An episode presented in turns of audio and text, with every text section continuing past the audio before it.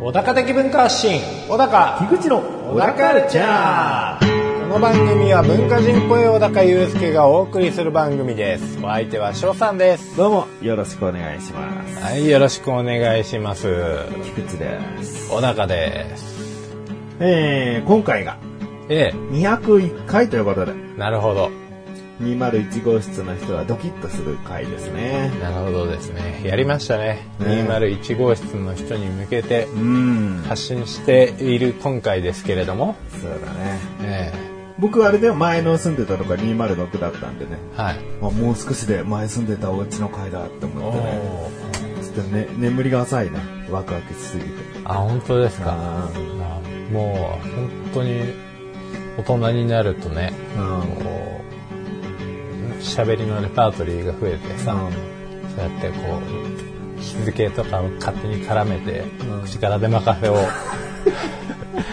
来たね大人になっちゃうわけですよどうでもいい話で、無理やり話伸ばしやがって、汚ね大人なと。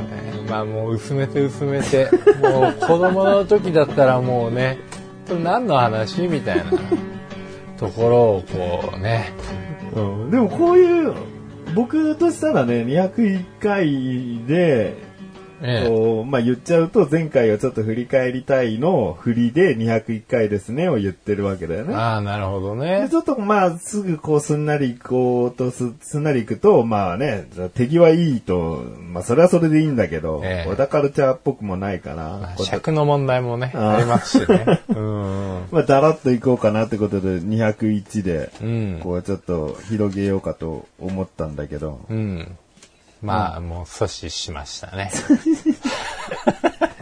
これね、相手によってね、多分ね、いろいろあると思うんだよね。あこう、無反応の人もいるかもしれないし、ズバッと一言で、あ、うん。こう、うるせえっつって、うん。で、なんだ ?201 って。っていう、もう、テンああポで進めなるほてどいでくす人ねもいれば。まあ、切りつつ広げるっていうのはね、うん結構うまい感じしますうね。ん。うん僕もだらっと乗っかる以外の方法をちょっと ね。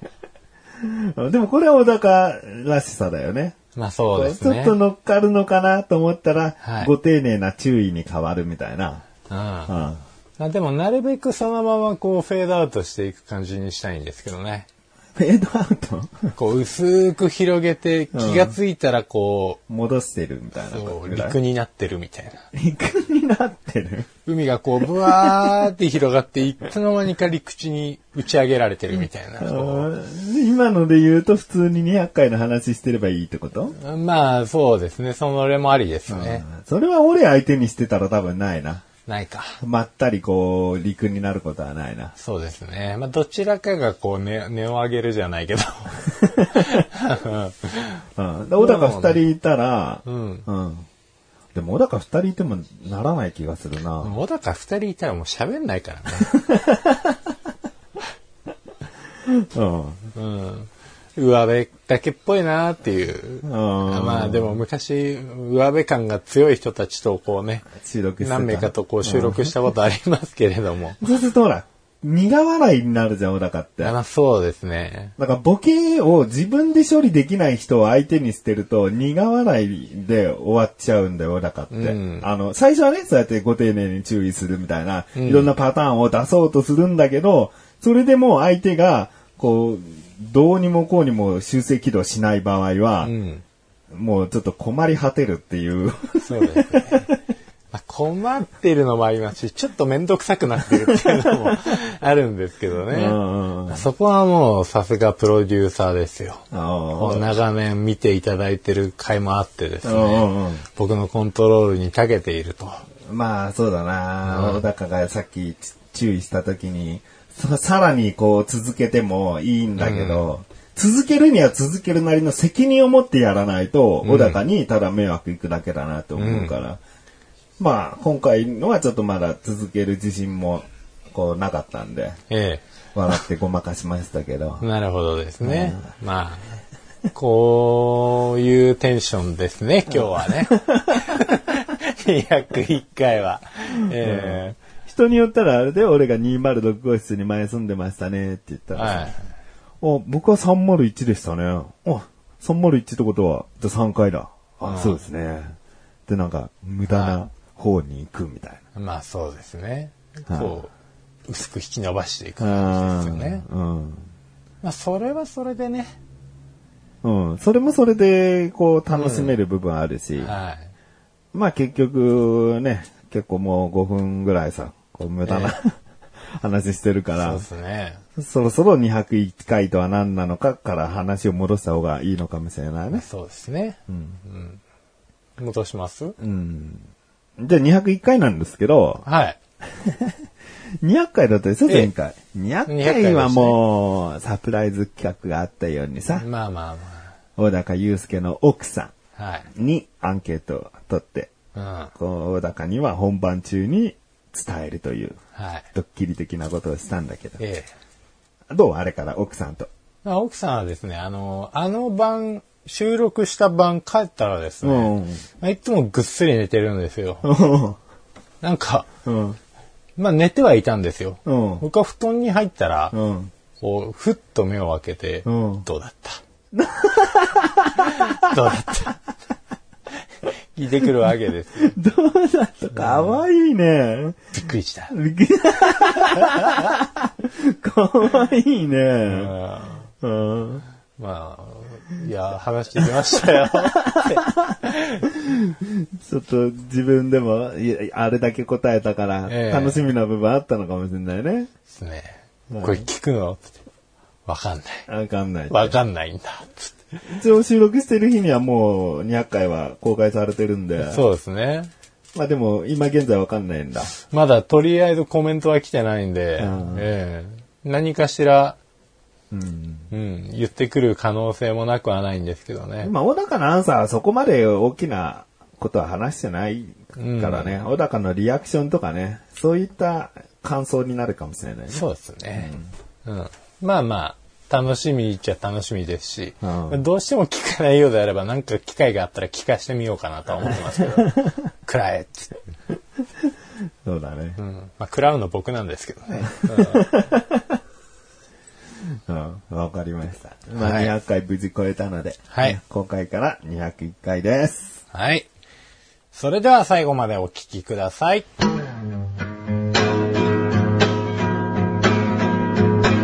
小田カルチャーは皆様からのご意見、ご感想をお待ちしております。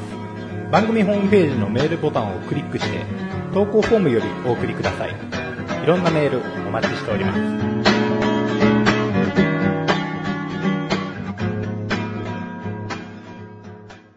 あのね、鼻の、お鼻。あと首の。お首のイボ。鼻の、穴の出来物。はい、首のイボ。小高のタコ。タコ。お、ああ、ごめんご めん。ああ。ああああ、じゃないんだわ。うんまあ、タコ。心当たりないはずなんだ。ううん。まあね。戻りますよ。うん鼻の中のやつもイボだったんですよ。あ、イボという種類。イボだったんです。まず、ああ、もう今日この首のイボ取ろうって思った日があって。うん。うん。では、ついでにこの鼻は何なのかっていうのも調べようと。うん。皮膚科でいいのそうですね。最初皮膚科行こうと思ったんですよ。んでもまあ、ちょうどちょっと風邪もひいてて、うん。で、まず一回耳鼻科行ってみようと思って。おうおうおで、で、まあ、耳鼻咽喉科に行きましたう。う。ん。で、鼻見せたら、あのーこれは、うちじゃないね、イボだねって いう。うん。あ、イボですか、つって。あお兄さんいっぱいイボもあるしね、つって。ーうん。ああそうですね、つって。まあ、切れなかないけど、すぐ出てきちゃうよ。どうするみたいな。いや、じゃあだって、ここじゃないんでしょと思いながらー。。うん。うん。でも、それでちょっと動転しちゃってというか、うんう。ん。もう、喉が痛いのとか見てもらうの忘れて。本来を忘れちゃって。で、そのまま初心だったんで、ちょっとこう、700円、800円ぐらい取られて、おううん。見て、いや、イボだね、これ。みたいな感じで言われて、特に消毒も何もせず、うん700円取られたことにちょっともやもやしながら、紹介状もなく。はい。まあ、皮膚科に今度行きますわね。うん。うん。うんで、まあ、イボを何回か取ったんですけど、僕、これまでも。あ、冷凍でとかいう。あ、そうです、液体窒素の。あ、液体窒素ね。まあ、そこをまた行きまして、うん。で、さっき耳鼻科行ってきて、ん鼻の中にもイボがあるっつって、うんで、こうやってこう、自分で鼻をの、広げて、恥ずかしい。見せて、んまあ、もうおじいちゃんなんでね。おじいちゃんどうでもいいん で。お兄ちゃんはいいんだ。おじいちゃんいいんで、うんガッて開いて、うん。ああ、イボ大きいねーっつって、おイボってわかるんだ、すいぐ。やこれも焼いちゃおっかーっつって、うん。で、あーっと、でも液体窒素をつけた綿棒でこう、ジュッてやるには、んちょっと狭くないかいと。おー鼻の穴、大丈夫かと思いつつ、じゃあまたちょっと自分で広げてて、つって、こう広げながら、うんこう鼻をまずジューってやるわけですよ。おー今まで首はやってきたけど、うん鼻痛えの。痛いんだ。はまあ、そうか、粘膜というか、皮膚ではないのいか。ねまあ、一応粘膜、まあ、皮膚もあるんでしょうけど、うんまあ、ジュー焼いて、あでまあ痛いから痛いからっていうわけじゃないですけどツンとする部分もあって、んものすごい涙出てきたんですよ。あ。ううんわーっつって。鼻への刺激ってやつで。でまあ結構大きいからう、ん。うんなんかもう結構液体窒素もなみなみついてて、ジうュんーッつってやって、もう一回やろうっつって、ジューッつって3回ぐらいやられて、通常は何 ?1、2回で済むな。まあ1、2回ですね。イボの大きさにもよるんですけうんど、ただ結構そこの皮膚科は、僕2軒行ったことあるんですけうど、ん今回行ったところは結構液体窒素本当なみなみつけるんですよ。おお綿棒より。はい。もう1軒行ったところは逆にあんまりつけなかった。う。うんだからちょっと根元が残ったりしてたんです。ん。うん。でも、なみなみつけるところの方が綺麗に取れるから、今回またなみなみの方に行ったんですけど、うんまあ、鼻にもなみなみやりやがるもんだ から、まあ、泣くじゃないですか。まあ、刺激がね、ツーンとくる刺激だからね。うん。で、行って、つってこう、どうしたどうしたって聞いてくるわけですよ。いやまあ、どうしたっていうか、いや、痛くて、みたいな、うん涙が出ちゃったんです、みたいな。ああ、そうなん、そんな痛いんだ、つって。じゃあ首やろう、つって。シーッ今度またやられる。まあ、首は首で、そらそれで痛いんですけうど、うん。んまあ、焼いてもらいまして。うん針で刺すような痛み痛みとするのは。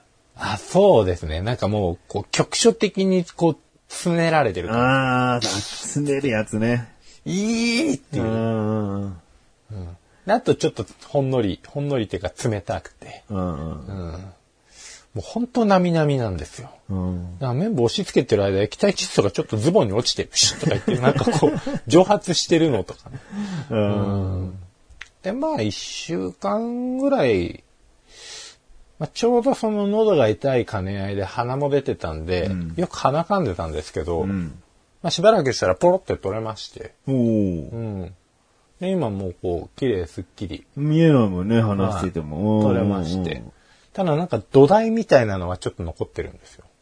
あ、じゃあ、まだ、すべてを破壊しきれていなかったで。だからまた、またあの思いをしなくてはならないのかな。 まあ、大きくなったらでいいんじゃないのい次や は。そうですね。うんいやでも大きくなったら大きくなった分だけまたつけるんですよ。 なみなみ。なみな み。うん。うん。だからもうど、どうすればいいのか今日は相談しようと。何ここでその後残りのやつをどうするかまあ僕なら様子見かな。うん。まあ様子見ですよね。僕も今のところ様子見てるんですよ。特に大きくもなっていないようですし、ううんん。前みたいに豆粒的な感じにもなってない。コリコリもしてないんで、うん。なんかほんとこう、一部なんかちょっと触って違和感があるところがあるぐらいなんですけど、うんなんかもう、まあ頃合いを見て、あんまり大きくなりすぎないうん。うんでも一応ちょっとコロッとする感じになったら、行きますわ。いきますか。はい。それまはいくらぐらいかかんのあ、あでもね、そこは安くて、えっ、と、1400円ぐらいですね。二つ取って。えっ、と、全部で鼻と首に表3つと、あと首の後ろに1個あったんですよ。ほうなんで5個ぐらい取ってます。 そんなに取ったんだ。はうん。いやー。だって1400円。そうですね。おなんか割安ですよね。結構安いねうん。お。い世の中絶対いると思うけどね、イボで悩んでる人ね。だかはらで、まあ、すごいもう、大仏さんみたいなボコっていうのができちゃってるのは別かもしれないけど、うんこうこんなとこにイボなんかあったっけとか、そういう違和感ぐらいのものだったら、い。うん。ね、気になる人はもう取っちゃってもいいんじゃないかってことはそうなんね。ですよ。でもね、あの液体窒素で取るやつって、うん。結構大きいのも取れるんですって。なんかあそううなのちの親父が、あの、頭、もうちょっとハゲ上がってるんですけど、頭のてっぺんにイボできたんですよ。おまあ、結構でかくて、うおうなんだろう、もう直径、まあ、1センチぐらいありますよね。 なんか、デザイン的に言えば、なんか、オーストラリアのさ、あの、こうなんだっけ、地球のへそ的な、あエアーズロック。エアーズロックあるじゃないですか。あんな感じのデザインですよ。横から見てもあん、それだけ出っ張ってんだ。そうです。それも液体窒素でそ取れれだたんけです出っ張ってるわけねえと思うけど、うん 雰囲気ね。うんもう、あれですよ。神の。 神のいる場所ですよ。うんうんううん。ん。なんかもう出っ張ってる。それ液体実際取れた。液体窒素で取れたらしいんですよ。なんでだから、もう割と大きくなっちゃってるし、僕も最初パッて見た時に、いや、これは液体窒素で取れないんじゃないかっつって、とりあえず皮膚科に行くしかないけど、ん無理じゃねっていう話をしてたんですけど、うん取れたわ、つって。おおなんで結構大きくなっちゃって、まあもうどうしようもねえやと思ってる人も、ん意外に皮膚科行くと、まあお医者さんのさじ加減もあるかもしれないですけうんうど、やってくれるとかやってくれるぞとおー。そして取れるかもしれないぞ。ー。おー。まあ他にもレーザー治療とかあるらしいんですけど、ううん。うんうんん。なんかそれはそれでもっとかかるみたいで、そうだよ。なんか器具を使うとね、なんかかかりそうな気がしちゃうね。そうですね。綿棒と液体窒素だもんね。そうですね。うんもう小学生の自由研究、自由研究家ぐらいの、まあ液体窒素はすげえ怖えけど、んうん危ないけど。まあ危ないけれども、まあまあまあ。でもあれも本当自分に、自分の家にあのキットがあったら本当買って持って帰りたい。おおそうだね。なんか自分のさじ加減で、あ、このぐらいの量で取れるはずだとかね。ただなんか加減しちゃうと、うん。まあ、その、今回行った皮膚科じゃないもう一軒の皮膚科みたいに、ちょこっとしかつけなくて、うん。なんか中途半端に根元が残っちゃったりするのも嫌なんで、うん。やっぱ思いっきりやってくれる人も欲しいですね。ああ、嫁だ。そうだね。そうですね。奥さんだったら泣き叫ぼうが、とりあえず行使するんだよ。はい。うちの息子の怪我した時、手洗う話しましたっけ怪我した時手を洗う、あの、け、手を怪我したんですわうん手を怪我して、結構な擦り傷で、うんで、痛いって言いながら、こう、手を、こう、洗ってきなさい、っつって。うんうん。ま息子くんがまず、そうそうそう。怪我し転たんわでけね怪我して、うんうん手を擦り傷負って、うんで、手洗ってこいっつって、うんお母ちゃんが行って、おか奥さんが。奥さんが、奥さんが行って、ううんやーって洗って、えーっつって、で、全然洗えてないと。うん。うん。うん。いやもう、どんなに子供が泣き叫ぼうが、そっからもう本当悪夢だったんですけ ど。もう、もうごしはいごし。親の仇みたいな。そっから血出してんじゃないのみたいそな。の手つき、足の裏のツボをマッサージする人の手つきだよ。うわーっつって、うわーっつって痛い あーでもね、それよりも可能したりとかね。そうそうなんですよいうことをちゃんと考まえあて。長期的な目でね、うんしっかり見てるんでしょうけど、なんかもう、そういう経験他にもあって、うちの息子のその足に、うん。なんか畳の湯草かなんかが、プスって刺さって、うんうんうん。うん。で、痛えっつって。で、こう、トゲ抜きでもなかなか抜けない。うん。うんだからこう、針を、うんうんうん。あのーちょっと熱して、うんこう皮膚を溶かして、うこんう、取るってやつがあるじゃないですか。うん。もう、それをこうやってる時の、嫁さんのちょっと楽しそうな 顔。で、息子がこう、うえ泣いてんだ。うん。ーやめてって、やめて我慢して待って待って待つことはいいことだよみたいな感じでもう息子も超、なんか何言ってんのかよくわかんないんですけど。それが面白くてちょっとニヤついちゃってんじゃねえの奥 さん。はい。それが面白くてもあると思うんですけど。もう大変で。うん。なんか、だから僕のイボぐらいおう余裕だと思いますわ。そうだね。はじっとしてなさい。病院より早くやってあげるから。ってもう超いっぱい垂らされてね。い。いやーじゃビチャビチャビチャっつって。 低温やけどしまくりです。あ変な跡がもうくっきり残るみたいなね。鼻の、この、 なんだろう、髭生えてくるところとかにあんまりこう低温やけどなと作ってほしくないですよね。うん。だもしね、液体窒素手に入れたら、奥さんに預けて。そうですね。 いや、やっぱり、いつは、いつは、怖くなってきたなんか。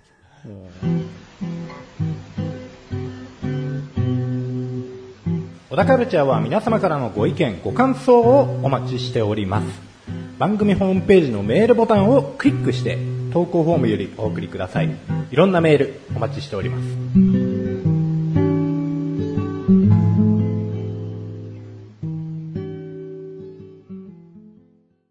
まあ夏休みも明けてる時期なんだけどさ。はい。まあ息子の夏休み、ちょっと手伝ったりしてたわけよ。はまあもちろん計算問題一緒にやるとかそういうのじゃなくて、い。うん。あの読書感想文はい。をこう一応できたら見るみたいな。うんこう手伝いをしてて。うん。で息子が選んだ本っていうのがさ、青鬼っていうゲームあんじゃん。ああ、うちの息子大好きですよ。うん。それの小説があるんだね。あ、ああ、オリジナルストーリーだと思うんだけど。はい。うん。で、まあ、普段あんまり小説とか読まないから、とっつきやすさとかを考えて、うん。まあこれ、ね、ならまあいいよみたいな感じで、はいはいはその読書感想文を書いてたのね。い。うん。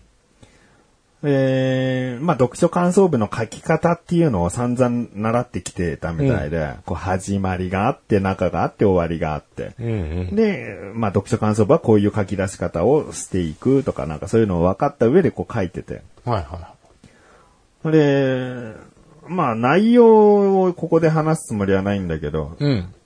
こう、青鬼が住んでるというお屋敷に猫が入り込んじゃったから、それを助けに行くっていう、子供たちが助けに行くっていうお話で。うんうん。で、何々くんと何々ちゃんと何々くんと何々くん。そして、タケルの5人が、その家に入っていきましたって書いてあって。はいはい。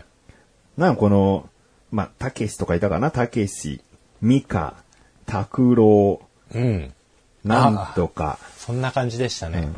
そして、タケルの5人。うんタケル主人公なのかなみたいな。だからその、普通に5人の名前ボンボンボンボンボンボンってこう出しゃいいのに、そしてタケルの5人が入っていきました、みたいうん。な、うんで、書いてて。うん。で、こう、読書感想文の書き方として、印象に残っているところは、つって。なんか、よ、その家の中に写真があって、うんその写真の中の、ちょっと、あの、詳しい名前とかは合ってるかどうかは別なんですけど、はい。あの、タケルのお父さんとタケルが写っている写真があったんだけど、うん。どうやらタケルのお父さんは、たけしのお父さんの弟だということが分かり、うん。とても驚きました。うん。うん。あないない、いいとこみたいな、なんか、うん、そうい親うこ戚みたいな感じな事実が、その家の中で分かったのか。とうん。まあ、その後どういう風に話が進むのか、ドキドキワクワクしましたみたいなことを書いてて。で、次の、こう、心に残ったことはで、もう最後のシーンで、最後のシーン、あの、たけしという人が食べられそうになってるところに、何々くんが、青鬼の弱点は犬だ犬が嫌いなんだって言って、うん。じゃあ、これは僕が助けるしかないと、タケルは、えー青鬼に飛びかかり、うん。えー首元、喉元を牙で貫いたんっていう、いうのね。うん。うん。で、まあ仲間と協力したりすることで、うんえーすることは、まあ大事なことなんだ。作者の方もこういうことが言いたかったのだろう。僕も学校生活、仲間と協力することを大切に過ごしていきたいと思う。みたいなことが書いてあった。うん。これで終わってたんだけど、まあまあまあ、そんなにね、ないくつもエピソード出しても、原稿用紙2枚半書きゃいいってことだったんで、はそう、2枚半ギリ届いてないんだけど、これでちょっと添削しながら、こここう漢字おかしいぞとか、なんかそういうことを言ってたんだけど、でも結局それを直してまた見たら、足りなかったわけよ。い。はいはに2枚半に行ってなかった。2枚ちょっとだったから、うんまあこれはちょっとダメかな、厳しいかな、なんかもう一つぐらいエピソードでで埋めたらっい。て。うんうん。その、一応最初の写真の下りと終わりのシーンの二つの場所を抜粋してるわけだから、そこの間でもいいし、終わりの、さらに終わりのシーンでもいいし、うんうんどこでもいいよ。なんかこう、もう一つぐらい自分が印象に残ってるシーン出した方がいいよって言ったのね。そしたら、ミカという女の子が、青鬼に食べられそうになったんだけど、なぜかその時は食べられずに連れ去られるだけでした。うん。どうしてかというと、ミカは、タケルを、なんか抱きしめたりするシーンがあって、うん。で、タケルは犬なので、犬の匂いがついて、しばらく青鬼は食べれなかった。もう犬の匂いが消えるまで待とうってことで連れ去っただけだったようです。それを読んで、ゾッとしました。って書いてあって。うん。おい、タケル犬なのかよつって。タケルが、タケルが犬っていうことを、この感想文の中に、お前どこにも書いてなかったじゃねえかよって。じゃあ言えよ、最初からって言ったら、いや、タケルが犬っていうのは、この物語の落ちぶ、落ち的な部分らしくて、あ最初に言いたくないんだって。だから最初に、その、たけし、みか、なんちゃら、たくろう、そして、犬のたけるにしろって言ったんだけど、はい最初は読んでる人もわからない状態だからあ、ーそこに犬のたけるって書きたくない。いやじゃあなんでこの追加エピソードの時にさらっと、たけるは犬なのでって書いてんだよ、つって。これ盛り込んだら、そこそこ面白い感想文になるぞ、つって。あ。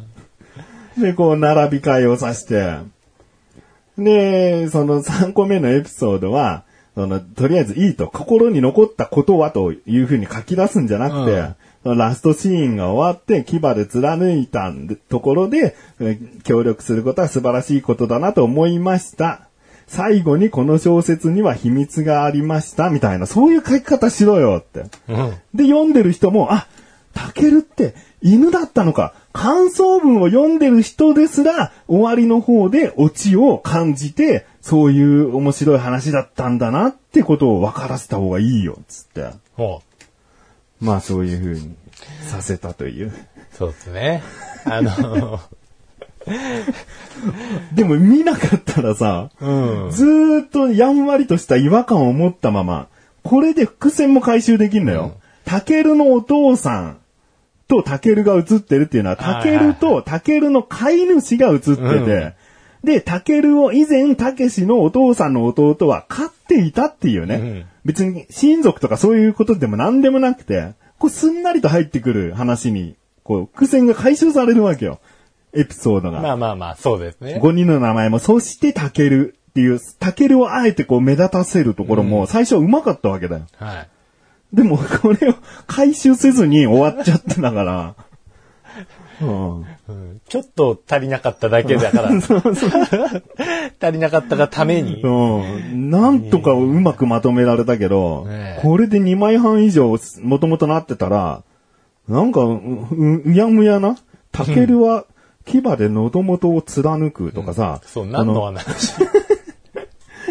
そのんなんか、青鬼は犬が苦手なんだと知ったタケルは、それなら僕しかいないって、なん、なん、なんだ、なん、そこ繋がる、なんなのっていうさ、何の使命感 なのうん。で、そういうところを回収できて、い僕の中で、いや、結構いい感想文、あ、仕上がりました。うん、できたと思うよって息子に言って。うん。うん。ただ、あの、来年もちゃんと見せなさいって。 まず、下書き見せなさいって。 っていうかもう一回読んだ方がいい。そしたらもう俺の感想文になっちゃうんだよ。 子供が出したことをちゃんとね。まあまあ、尊重してね。うんえただこう、組み、組み替えとかそういう部分でアドバイスはしたけど、えいやー、まさか設定をそこまでひた隠しにしてるとはうね。んいまあやでも、小説ならではだなと、俺もその時すごい思って。まあそうです確かに出だしタケルが一人で、こう喋って、普通に喋って、日本日本語として喋って、あの風景描写とかしてるような感じなのよ。だから大人が普通に読んでても、タケルという子供の話からスタートしてんだなとしか思えなくて。まあね、うんそっか。まあ犬なのに、こう人間的な心理模様うは。んうんうん。そうそうそう。なんかもっと犬的要素をね、途中途中盛り込んだらね。 なんかタケルはこう、みたいな。タケルが興奮してるぞ。興奮してるぞ。僕はどうして興奮してしまうんだろう。つってうん。鼻がすげえ効き効きすぎちゃってね。そうそうそう。またタケルが怒鳴っている。吠えてるだけなんだけど。わかんない。全部僕も読んでないから。ねうんあ、でも俺それあったら買います わ。めっちゃ笑うわ。うんうんまあ、そういうはい話です。え、ありがとうございます。